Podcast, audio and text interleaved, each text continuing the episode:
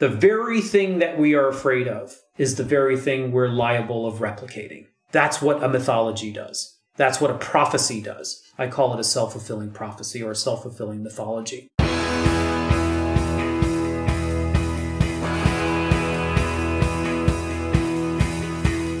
Welcome to The One You Feed. Throughout time, great thinkers have recognized the importance of the thoughts we have. Quotes like garbage in, garbage out, or you are what you think ring true. And yet, for many of us, our thoughts don't strengthen or empower us. We tend toward negativity, self pity, jealousy, or fear. We see what we don't have instead of what we do. We think things that hold us back and dampen our spirit. But it's not just about thinking. Our actions matter. It takes conscious, consistent, and creative effort to make a life worth living. This podcast is about how other people keep themselves moving in the right direction, how they feed their good wolf.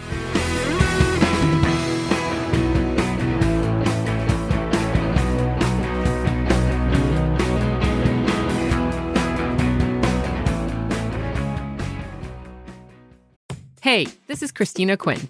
I'm the host of Try This, the Washington Post's new series of audio courses.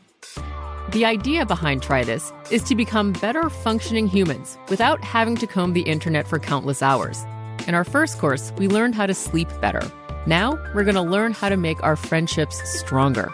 I'll offer expert tips that are doable, and I'll keep it short. So let's do this. Class is in session. Find Try This from the Washington Post wherever you listen. Xfinity has free premium networks for everyone this month, no matter what kind of entertainment you love. Addicted to true crime? Catch killer cases and more spine-tingling shows on A&E Crime Central. Crave adventure? Explore Asian action movies on Hi-YAH. Searching for something extreme? Check out skating, snowboarding, and more on Fuel TV Plus, the global home of action sports. And find crowd-pleasing bops on iHeartRadio's Hit Nation playlist. There's new free shows and movies to love every week. Say free this week in your Xfinity voice remote. Thanks for joining us. Our guest on this episode is Dr. Miles Neale. He's among the leading voices of the current generation of Buddhist teachers and a forerunner in the emerging field of contemplative psychotherapy. Miles is a licensed psychotherapist in private practice, an international speaker, and faculty member of the Tibet House US and Weill Cornell Medical College. Today, Eric and Miles discuss his book, Gradual Awakening The Tibetan Buddhist Path of Becoming Fully Human. Hi, Miles. Welcome to the show. Hey, Eric, and thanks for having me. Pleasure to be with you. Yeah, it's a real pleasure to have you on. We're going to be talking some about your book, Gradual Awakening The Tibetan Buddhist Path of Becoming Fully Human. But before we jump into that, let's start like we always do with a parable. In the parable, there's a grandfather who's talking with his granddaughter, and he says, In life, there are two wolves inside of us that are always at battle. One is a good wolf, which represents things like kindness and bravery and love. And the other is a bad wolf, which represents things like greed and hatred and fear. And the granddaughter stops. She thinks about it for a second. She looks up at her grandfather and she said, Well, grandfather, which one wins? And the grandfather says, The one you feed. So I'd like to start off by asking you what that parable means to you in your life and in the work that you do. Thanks so much for that. This is a very powerful story, and I think very fitting way to start any of your conversations, which I've been enjoying tremendously on my morning runs, going through some of the really great, great uh, speakers that you invited on.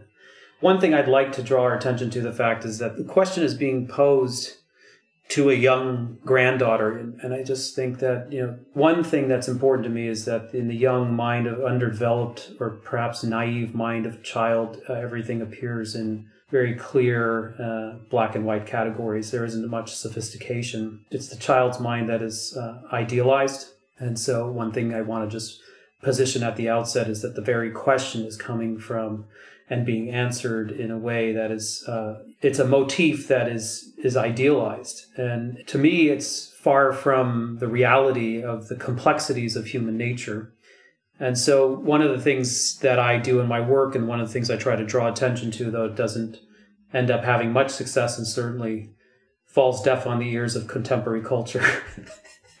so I like to I like to emphasize the underdog.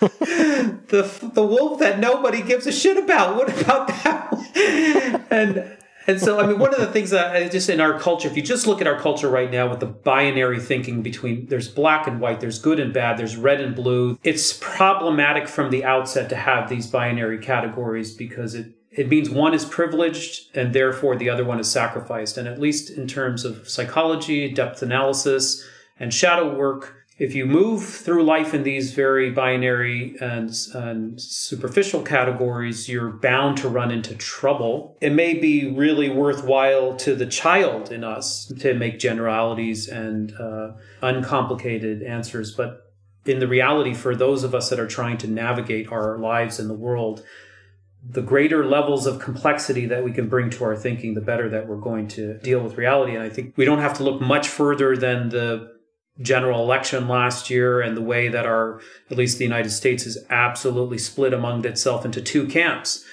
Uh, this represents, in my estimation, some very, very superficial thinking, and, and we have lost nuance and we have lost middle ground, and everything is categorically us versus them, black versus white, uh, you know, and I just find that we're in a very rigid dilemma, and we could trace the origin of that to just very primitive thinking.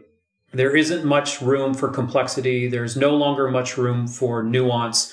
We cannot sit together in the same conversation and, and hold and respect different points of view uh, because we are buttressed and divided and marshaling tremendous forces to hold our ground around really just, I mean, mask, no mask, vax, no vax, you know, Trump, Biden, um, whatever it might be, the world can't exist in that framework. Uh, and that's why things are falling apart. And, uh, and that's why there's tremendous forces arising uh, right now that are kind of eroding the very fabric that we live in.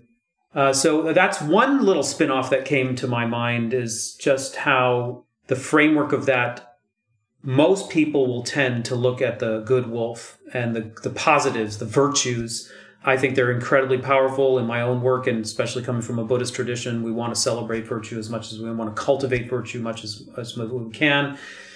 But I've also just recognized that people that try to just focus on the good and and don't respect the latent forces in their unconscious that would propel them towards lack of virtue, they shortchange themselves and they put themselves at odds with their own psyches. And when they do that, we get blindsided. And that can be blindsided by trauma, that can be blindsided by so many other elements. I really like to use the relationship with the wolf that most people don't want to deal with. That ends up being really important.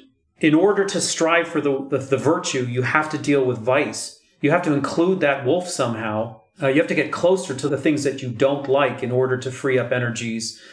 Listen, I, I know that it's everybody's intention right now, for example, in the wellness space, I'm sure you're very well familiar with people that are just absolutely killing it with their books and programs about optimal health and optimal healing. How do you become more productive and how do you how do you absolutely take your business to a massive massive uh, gain? But what's not spoken about is that if it were so easy as just following a program, everybody would do it. What gets in the way? is the question that comes up in my conversations with people who are trying to succeed, trying to win relationships, trying to improve themselves, trying to get healthier. If it were as simple as just embracing the good and feeding the good, everybody could do it and we'd all be well. So it ends up being that, at least in psychotherapy and shadow work, it's not sexy. Okay, I'll grant you that. It doesn't fill the airspace, the Instagram space that well. but I don't give a damn because it's it's true to life that most people need to actually spend a lot more time with the unsavory elements of their psyche in order to actually get closer to achieving their goals. Yeah, yeah. It's funny. I often say that a lot of my personal philosophy and, and what I work with and what I teach people is just about how not to make things worse. And that doesn't sell very well. It's just not that exciting. but if you think of how constantly we are capable of making things worse in our lives, just to simply stop that process can really be so helpful to simply not add suffering on top of suffering. Yeah, And it, but again, it assumes that you have the choice to do that. And sometimes we don't necessarily have the choice to do that, which begs the difference. Why? What's at play in the unconscious that would prevent us even from doing something like do no harm? Yep. yeah. So let me ask you about that. What you just said is sometimes we don't even have that choice. So I think what you're speaking to then are forces that are operating below consciousness that are reducing the range of conscious choice that we actually have. Is that what you mean by that? Yeah, I mean that's one way of putting it and then and then we could nuance it further by saying that we live according to mythologies and mythologies dictate or mandate that we're, you know, bad people or that we have certain negative results and as long as that mythology lays um, intact and under the surface, uh, we are going to live by those mandates despite our best intention, the best conscious intention. As long as the mythology lays intact, uh, then we're bound to re- replicate it. So, say a little more about that in whatever way you want. I know I'm opening a door to a vast and complex topic, but say a little bit more about depth psychology, shadow work. What does the landscape of venturing into that world look like? Well, I'll just give you an amalgam of a patient, you know, just so that there's some point of reference, even though this doesn't one to one describe someone singular that I'm working with. But let's say that a gentleman in his 40s comes to work with me. He presents his uh, stated intention, which is, you know, he wants to have a, a, decent relationship and he wants meaningful work. Now, who doesn't? Okay. Like these, Freud recognized this a very long time ago that the modus operandi of the human being played itself out in terms of successful work and, and loving relationships. But he can't fulfill them. You know, so back to the two wolves scenario, if it were just about feeding the wolf of success and love, he's tried and it hasn't worked out for him. And so we look a little bit about his life and we look for symptoms. We're starting, we're starting the Buddha's first noble truth and looking at the presenting problems and going into the etiology and looking at the symptoms. And what we see is like, you know, he's a broker. He makes millions of dollars, but he spends it really poorly and he, you know, doesn't show up for work and he gets reprimanded, puts on probation with his team and he's a bit of a maverick and you know and it creates friction at work and in, in a way it erodes trust and so he's created a kind of environment in which he's basically just hanging, hanging on for dear life in his work environment because he doesn't have any accountability, doesn't have any follow through. He lives sort of impulsively and is a little bit of addictive to his money and gambling. And that's why, despite his stated and conscious aspiration to have meaningful work, he fails at it miserably and puts himself in a position where he may not have any work and may, and may, actually run through his money, which is an enormous amount of money, which most of us in our lifetime can't imagine, but in very short order, he could decimate it. And the same is true in his relationship life. He's at the stage in his life where he wants marriage and family and children. That's his stated conscious intention and goal. And yet he finds himself unable to be disciplined sexually. He acts out, he goes and has extramarital affairs. He's basically acting, in my estimation, like a fucking child. Okay. He's really just in this very primitive and immature base impulse, low disciplined, low capacity to tolerate ambiguity, frustration, delay his gratification. He's like a child. Okay. And, and it would be quick to judge him so what's the shadow work? Well, there comes an interesting point in our relationship where we're somewhere between, you know, three months and six months where it starts to get a little dicey between him and I. You know, there's something in psychotherapy called a frame, which is like there, these are the agreed upon contracts that we can keep accountability towards. Like I will show up at a certain time and I will serve and you will pay me on a particular kind of time frame and you will show up or give me a cancellation notice. These are very basic things to help operational processes. Mm-hmm. But in psychotherapy, they end up being some of the very subtle domain in which we can analyze the unconscious players that are playing out their motifs. And for example, he doesn't pay me one week. He doesn't actually pay me for a month. He does, and I repeatedly ask him to pay me and he's unable to do it. And he, in a way, kind of acts out childishly. He won't tell me why. He won't follow up on emails. He, the money hasn't arrived. And what happens to me? You get angry. I get angry. And so I become another player in the metaphor or the mythology that is haunting him everywhere he goes. And so in that moment, I'm at a crossroads with him where I can do to him and relate to him and fulfill the prophecy of cutting him off and sending him and casting him out. And that's my crossroads. And if I don't know his mythology, I'm liable to step into it. And if he doesn't know his mythology, he's liable of replicating it. It doesn't matter what his conscious and stated intention is. The mythology is alive. And so look, what's his mythology? Ask me what my, what the mythology is. The mythology is the motif inside the unconscious that had its framework formation in early childhood development and maybe even earlier in ancestry. So this is someone who was abandoned emotionally by his mother who had a severe mental health crisis and was just not available to him. And this is also a person whose father paid attention and needed to pay attention to the mother, rescue the mother. And so he's abandoned by both parents. And so he's like a feral child. This is how I start to understand his process. He's like a feral child.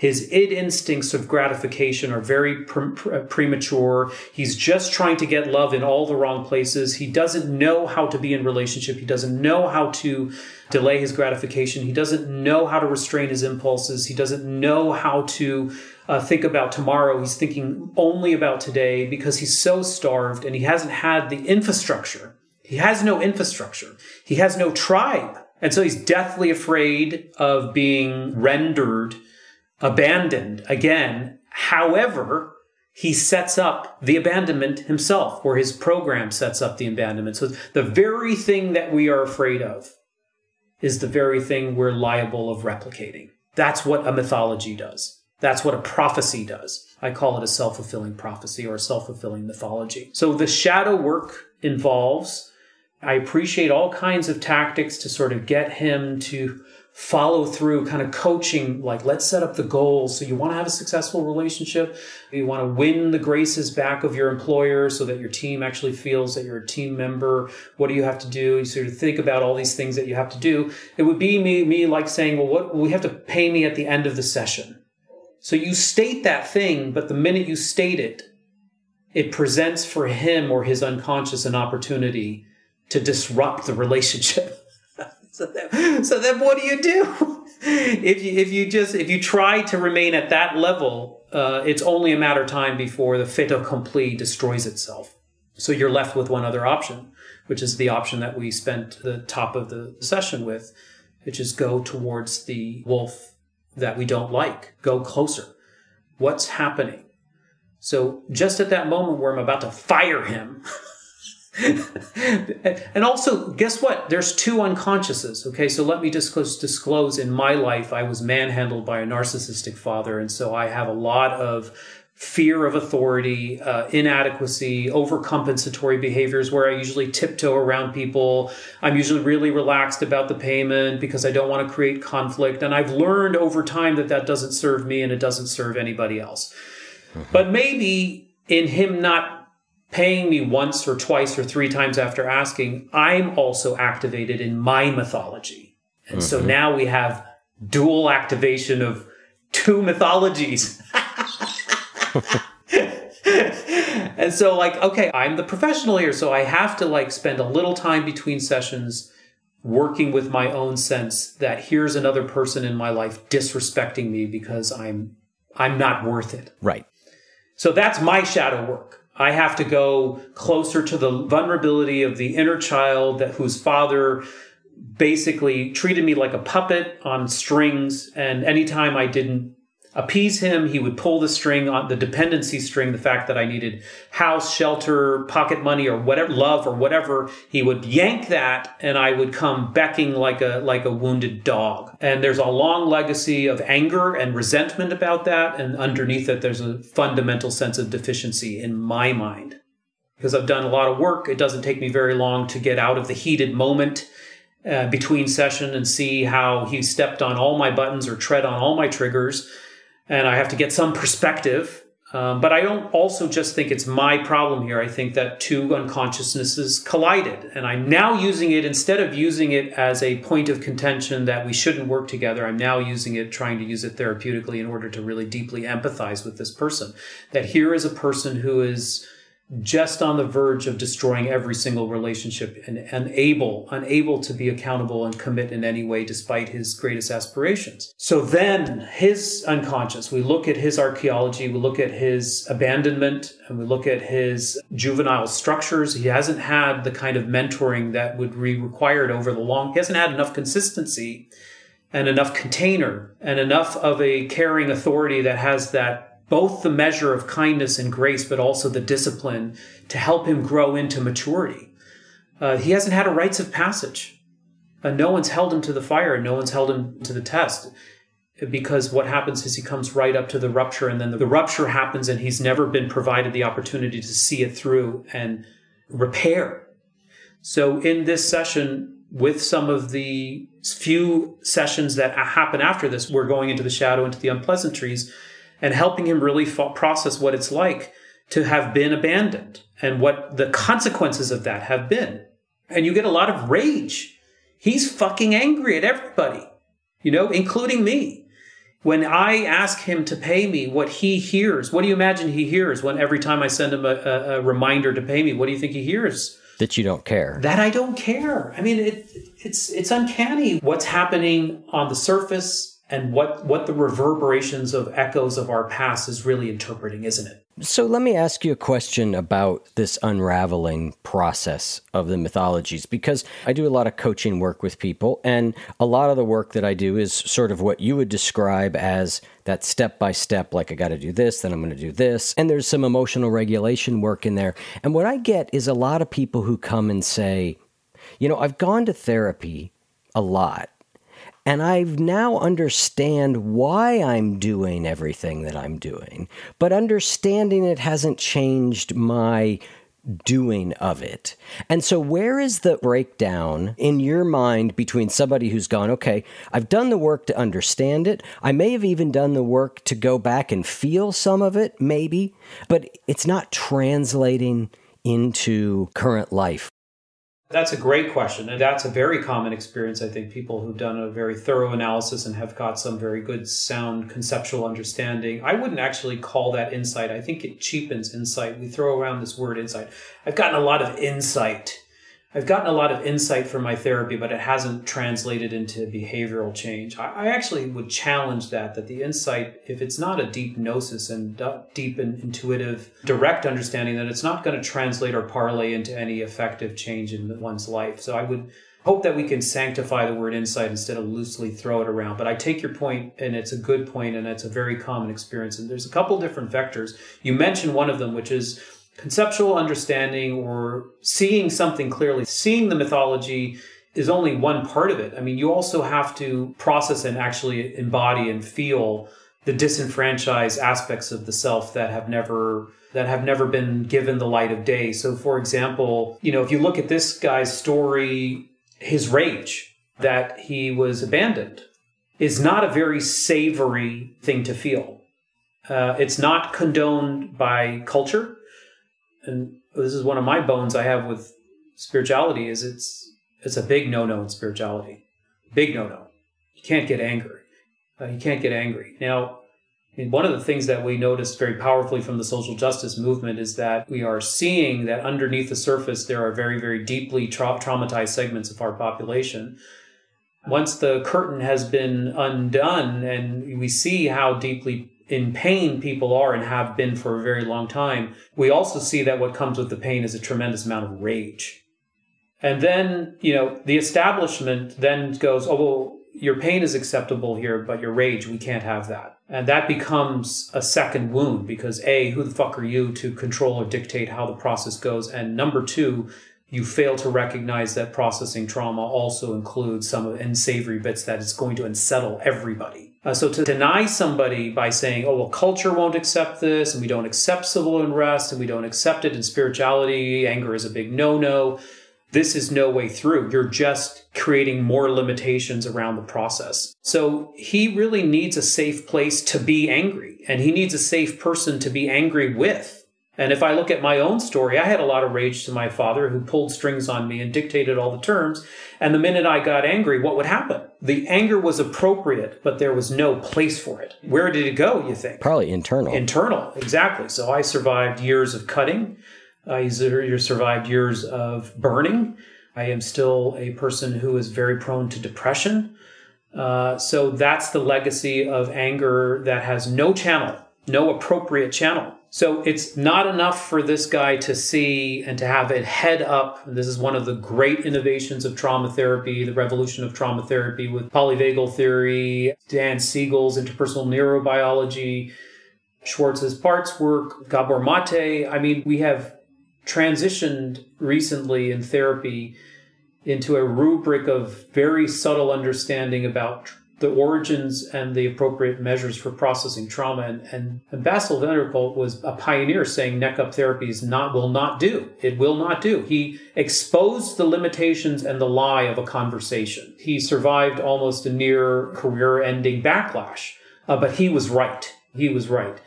The idea that you're going to just see, poke behind the veil and see the mythology is insufficient. What's also going to happen is that there has to be a safe place to really connect with all that grief, shame, rage, abandonment, fear, aloneness.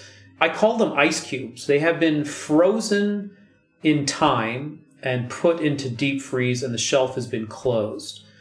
And they may be feelings that you had when you were six. They may be feelings that you had when you were eight. They may be feelings that you had when before you were prelingual. Uh, in those cases, they're called implicit memory, the first three years of your life. Like in my case, I was born premature. I almost died. I was put into an incubator. For the first three months of my life, I lived in a bubble. Now, because I have no cognitive recall, do you think that had no impact on me?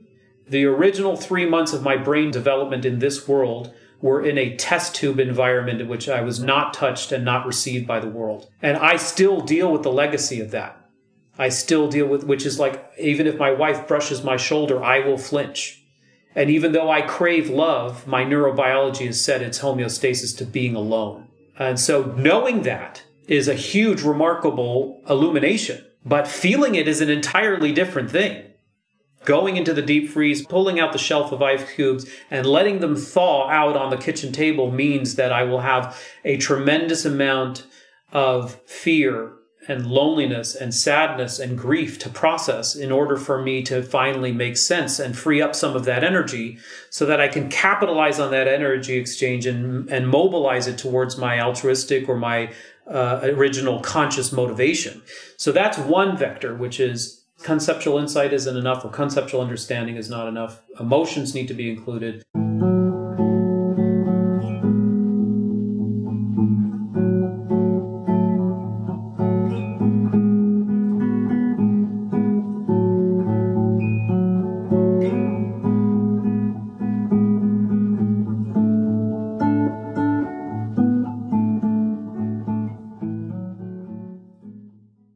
I bet you're smart. Yeah, and you like to hold your own in the group chat.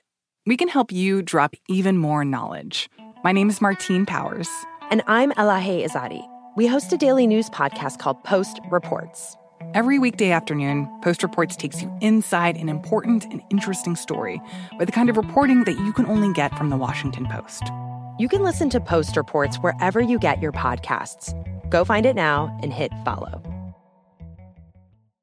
Xfinity has free premium networks for everyone this month, no matter what kind of entertainment you love. Addicted to true crime? Catch killer cases and more spine-tingling shows on A&E Crime Central. Crave adventure? Explore Asian action movies on Hi-YAH. Searching for something extreme? Check out skating, snowboarding, and more on Fuel TV Plus, the global home of action sports. And find crowd-pleasing bops on iHeartRadio's Hit Nation playlist. There's new free shows and movies to love every week. Say free this week in your Xfinity voice remote a long time ago, like, I don't know, God, has it been 20 years? 20 years ago, amazingly, I did a bunch of sort of inner child work, John Bradshaw type work. I'm not sure if you're familiar with him. And a big focus of it was on going back and experiencing the emotion and these men's groups where we raged and we cried and we did all of that stuff. Is that a through line to the sort of trauma therapy we're seeing now? Or is something different going on then? I'm just kind of curious how different a more modern, you know, last 10 year method would be from what was sort of going on, you know, 20 years ago. I'm not specifically familiar with that technique, but okay. let's do it together what I would say intuitively, and then I'll, I'll let you come back. I really like Dan Siegel. I think his work is really about integration. Okay. And I think back to maybe the 60s where they had this sort of primal scream go into the basement, grab a pillow, pretend it's somebody who you want to suffocate or beat up, and abreact and get all your energy out. And I Yep. think that very quickly we learned that didn't work. It's not simply just a matter of uh, releasing energy in the nervous system.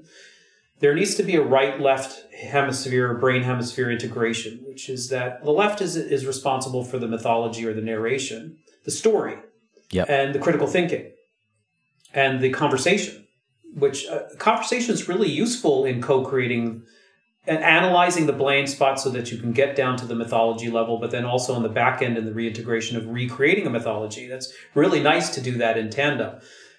But the right brain is responsible for the shadow material. That's where you access these frozen states, and that's where you can really engage in letting yourself process some of them.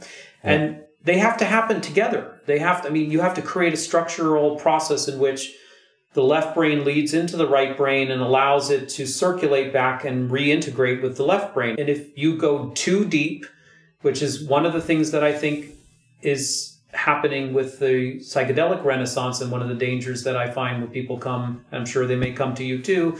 They've just come back from Peru and they've had a massive ayahuasca experience and yet they're having this, they're struggling with reintegration. Well, they have been thrown into the depths of their right brain, into the depths of their psyche, and they've seen something very profound, but the infrastructure on the beginning end and the tail end isn't there for that whole process to come full circle. Yep. So what you see there is like, here's something really beneficial, but it's not held within a bigger, more complex. And here's the word complex again. If it was just simple and binary, Right. Why doesn't it work? Well, the, the problem is is that it's not complicated, and the human mind must be one of the most complicated things on the planet. So all the theories that people put forward, it's not until you get people like Dan Siegel and uh, Porges, for example, these are very complicated theories. These are very multi-dimensional, multi cross-cultural, interdisciplinary theories. That is the movement towards success because it really understands that a human being has complicated aspects that need quite a very sophisticated infrastructure to really bring about change. So I don't know where that lands for you in terms of the primal screaming work or the inner child work that you may have done. Um, did it have these other components? You know, was it truly was it truly integrated? It did. and was it what, was it successful for you? I think so. You know, it certainly was successful to the extent that I was a couple years removed from a heroin addiction and I stayed sober. My relationships improved. Was it successful as in, like, have I been uh, happy, joyous, and free every minute since? Of course not. so you know I, I always find that an interesting question because you know over the course of 25 years i've done a lot of different therapy work. I've done a lot of uh, meditation work a lot of different things. And people will say well did that work? And i'll be like well i don't know how to answer that question because to your point it's all so complex.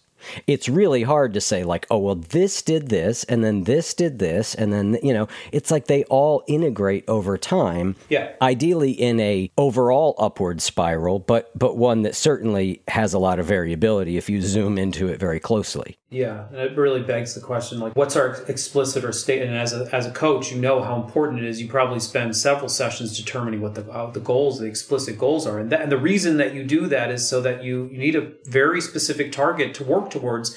You know, and like health, wellness, or enlightenment is too amorphous, you know, to work towards. You need milestones along the way, and they need to be clear and tangible. And, you know, for example, you know, your recovery was essential to you, uh, without which none of the other therapies would have worked. Right. So did, did 12 step work? Yes. You wanted recovery and you got it. Yep. You maintained it. Uh, but was it sufficient in of itself to bring you towards the next stage of your life? Well, that also begs the question that human beings are less linear and more cyclical. I mean, there's always work that you can do, and maybe you mature and you gravitate towards different disciplines. You dust off or, or expose different parts of your psyche that remained uh, inaccessible during different parts of work or prior work or different techniques.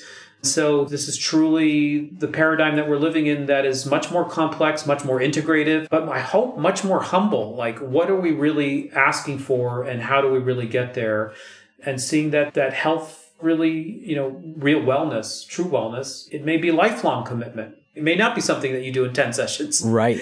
Uh, but th- this is some of the backlash that I'm having towards our culture and what I see on Instagram, which is like these big sells, marketing pushes for the three step program that are going to deliver some sensational outcome. I find these so obnoxious and so predatorial because I think people are hurting, people want genuine wellness. We now live in a culture where we're bombarded by memes and technologies that are extremely powerful, and the algorithm is extremely powerful and very cunning use of technology to co-opt our brainstem and our amygdala and get us very lustful and very desirous and very afraid and there's a sort of predatory element to what I see in the wellness space where there's the lures and the temptations and the marketing ploys that are that are used to get people to buy programs and start things I think it's disturbing. I mean, it is really disturbing. And I think what you're talking about, what I'm talking about, a human being is so complex.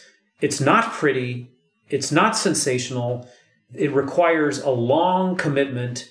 And for some reason, that just doesn't sell. And that, you know that's why my book Gradual Awakening. It's not you know so who wants to take their time? you know, who wants who wants to take their time to do anything anymore? Yep. You know what I mean? Absolutely. I mean, and even that, I think that's a really interesting transition into that book because the book is called Gradual Awakening: the the Tibetan Buddhist path of becoming fully human.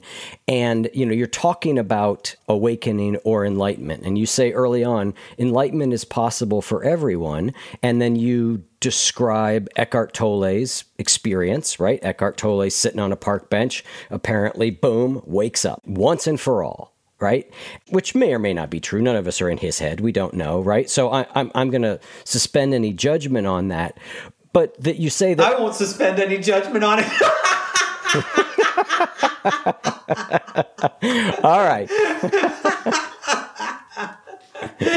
but what's more likely is gradual awakening. You know, it's interesting. I'm in Zen. Even within Zen, we have two schools. We have, you know, Soto and Rinzai. One was the sudden awakening, and the other is the gradual awakening. And I think that's what's made the modern non dual movement take off so much is that it basically says to people, hey, it's really easy I can just give you the direct path to waking up. I'll just point at it, you'll see it, and you described this in your book, and I really loved how you talked about this.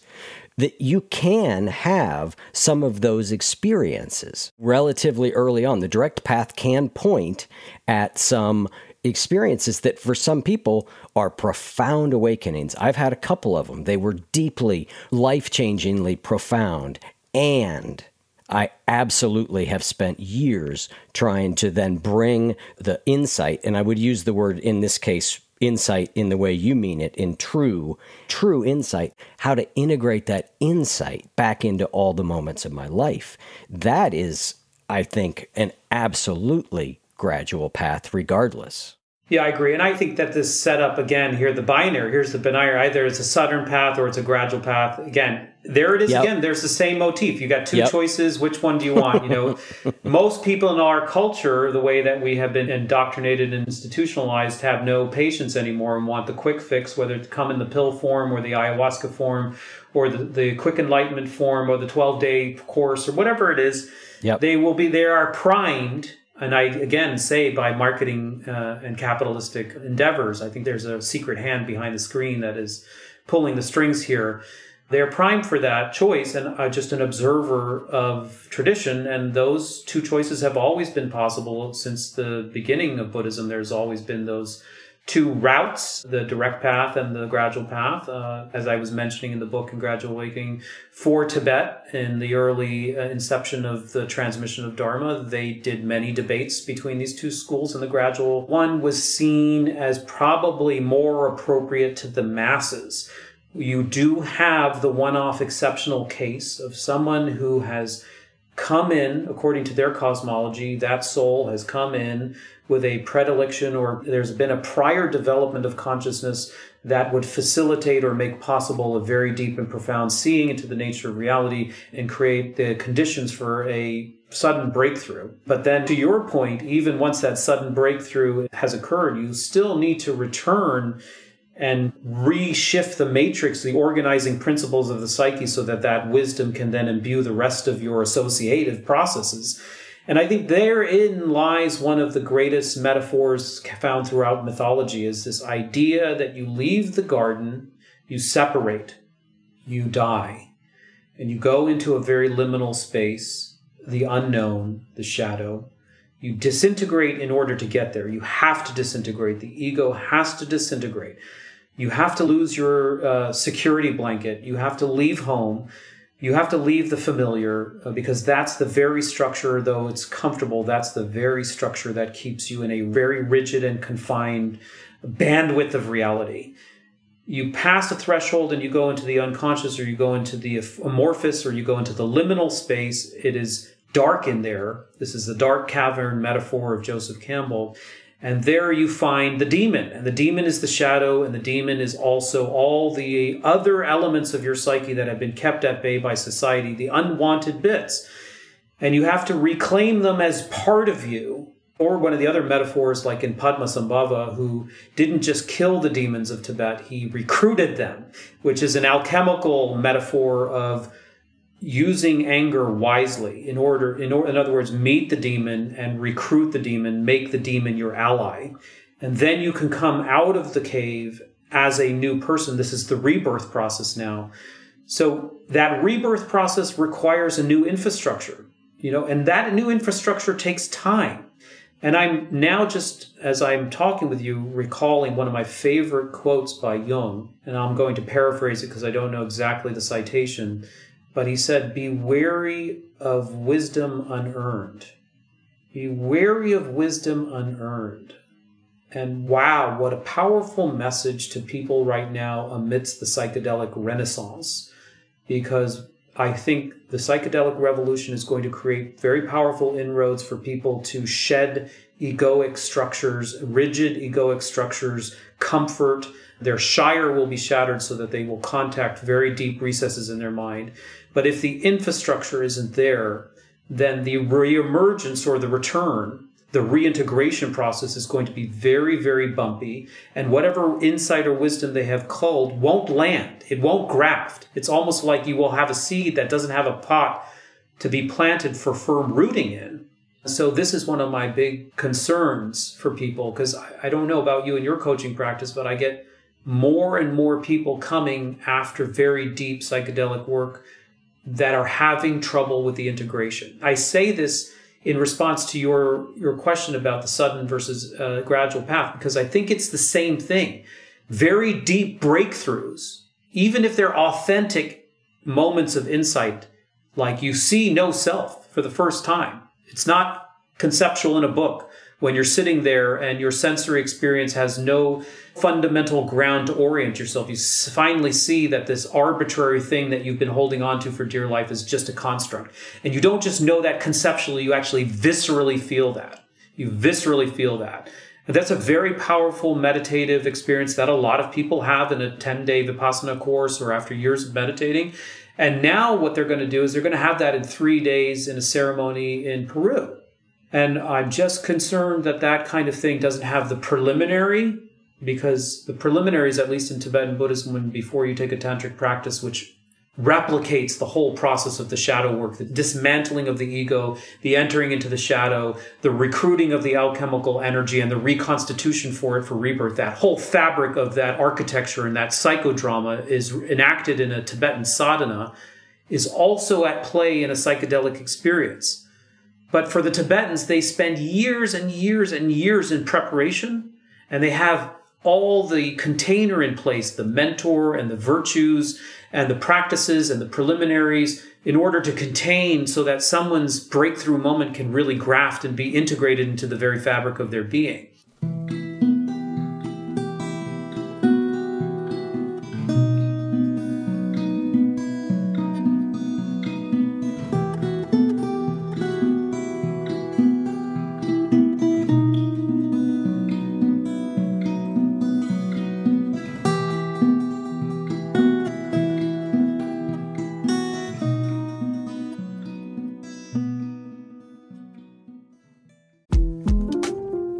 2024 presidential campaign features two candidates who are very well known to Americans. And yet, there's complexity at every turn.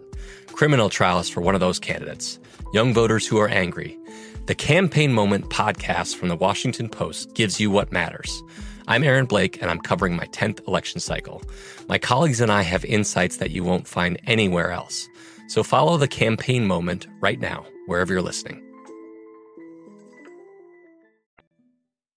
The psychedelic renaissance is a topic that we've had some people on who have uh, mentioned it in passing, but it's not been a focus of what we do, partially for the reasons that you're stating. I don't know that I'm ready to start devoting lots of our airtime to what is being promoted by a lot of people as the fast path. And again, I think that this reminds me a lot of your conversations around a phrase that you quoted called McMindfulness. And what your your basic critique was that we have pulled one part, the mindfulness, the mindfulness meditation part, out of the rest of its container and we've just given it to people and it's being used in all sorts of ways. We can talk about it being corporatized. We can talk about it being uh, used for capitalist purpose. But your point is that this was one tool in a whole cadre of other tools and that if you pull the one tool out it's not necessarily real effective. And I think with the psychedelic piece, I think a similar thing is sort of occurring. And I think what we're saying is we're taking a tool, but we don't have the container around it. This is exactly what you're saying that supports it. I think, though, that the difference is if you just go spend 15 minutes a day watching your mind, that we hear stories of people who have problems with meditation, but by and large, relatively safe psychedelics are a different animal. Very, very powerful, but their power comes with danger. You know, I mean, I used to take psychedelics back in my addiction days. I didn't use them addictively. And even just taking them recreationally, I realized just how holy mackerel are these getting in deep here. And so I share your feeling that I think they're really powerful tools and I think they are going to be a revolution in mental health. But I'm worried that the very nature of our culture, of our medical system, of everything are going to strip them down to the, you know, like the most basic thing. Like you get your trip and you get one hour of psychedelic integration afterward. That's all you get. I share your concerns about that either A, not being enough to evince lasting change, or actually being harmful. So well put. Thank you, Eric. And I'm glad that we share that concern. And we're not falling into the binaries of for psychedelics or against psychedelics, but we're just raising and having an intellectual conversation with some rigor and some sophistication and not falling on any clear answer, but pointing out some of the disturbing features in our culture. There have been many waves in history, including yoga, where yoga was abstracted from its basic substrate and commercialized and commodified. And it's not that I argue that there's no benefit of all. I mean, I think if you do calisthenics and you call it yoga, but you're and you get more flexible and you decrease your blood pressure and you're you know you reduce cholesterol, great.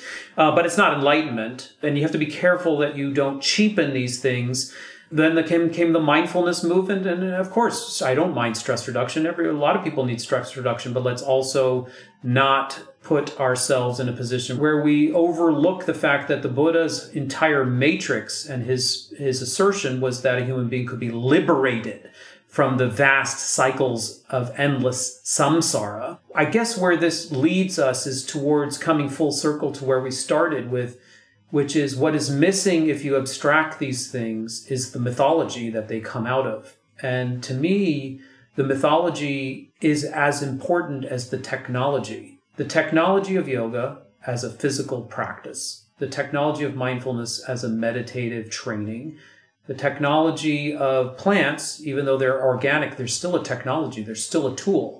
Yep. They can all be abstracted and they can all have some relative benefit. I think we, we're willing to agree on that. Yep. Where I think the, the pushback comes from is if you abstract them from their mythology, what you do is that you leave the current mythology alive. The very bedrock that people are doing mindfulness in, the very bedrock that people are doing yoga within, and the very bedrock that people are dosing in microdosing or doing psychedelics in remains untapped. And that mythology is part of the sickness. That's what I argue in Gradual Awakening that the very paradigm that we are trying to have a wellness movement within, if left unchallenged, will keep people sick because the very paradigm of materialism that treats us like skin bags with chemistry brains that die at the end of this life and that's it the lights go out and out she goes that paradigm is only 3 to 400 years old. And it is the first time in human evolution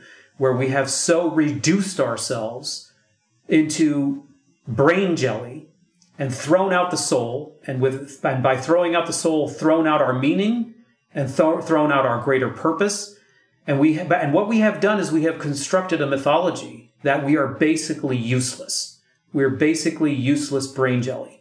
And that is that's out there but it's so concealed and my problem is is if that lays intact, just like the patient case that I presented at the beginning of the conversation. If the mythology of secular materialism remains intact, it doesn't matter how much you dose, microdose, do yogas, do push ups, do mindfulness. Something very deep in our psyche will remain corrosive and lead to more than just apathy, but dire meaninglessness. Now, that's my contention.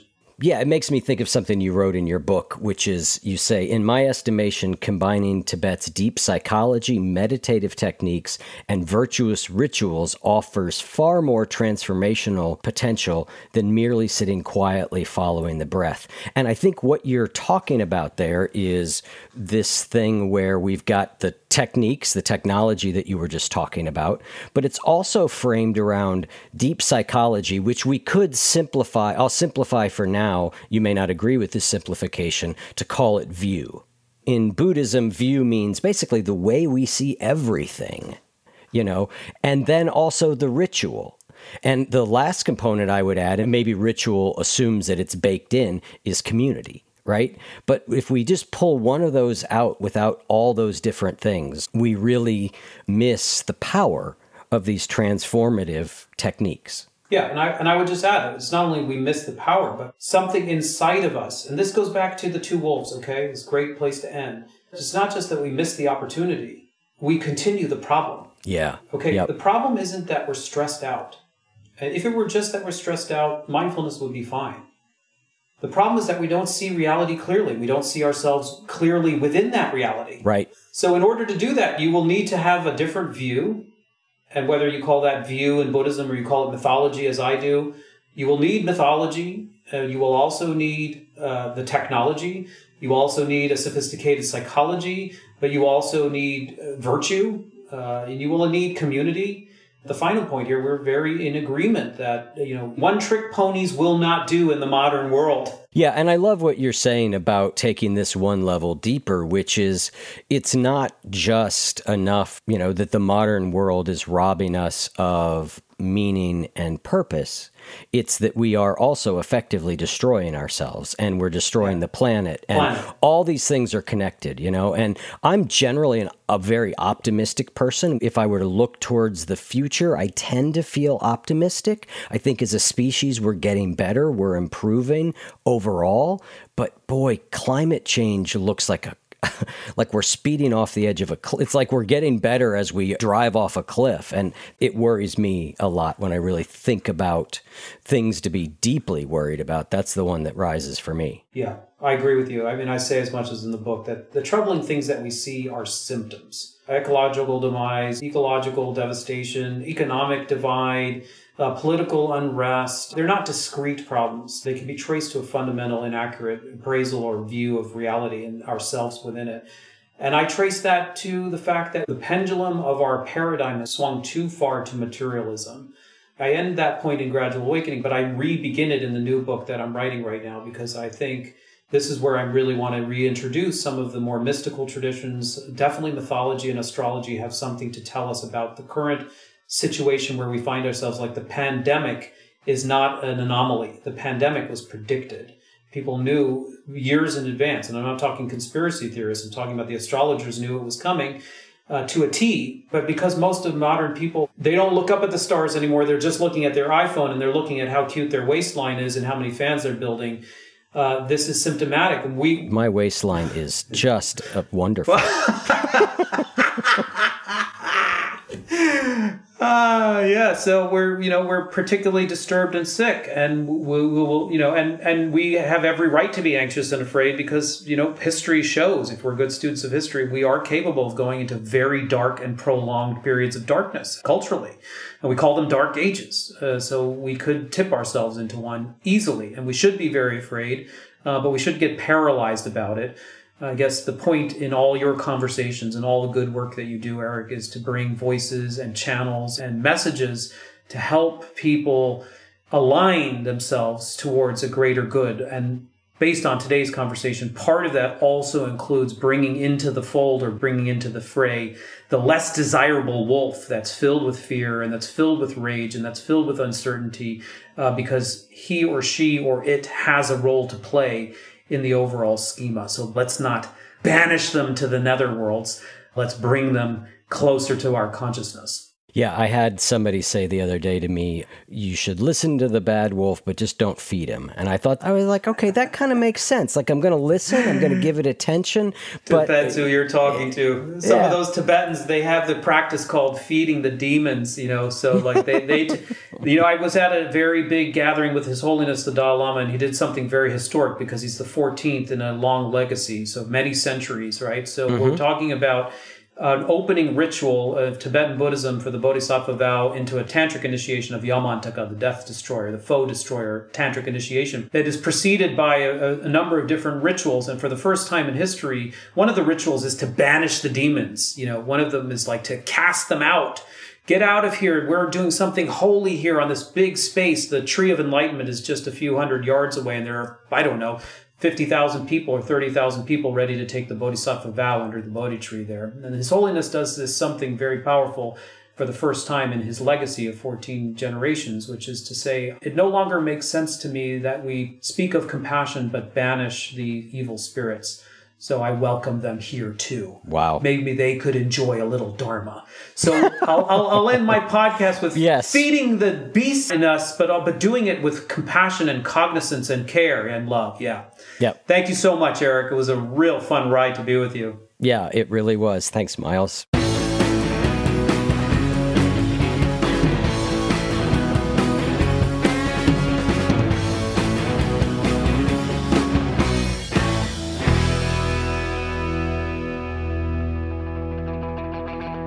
If what you just heard was helpful to you, please consider making a monthly donation to support the One You Feed podcast. When you join our membership community with this monthly pledge, you get lots of exclusive members only benefits.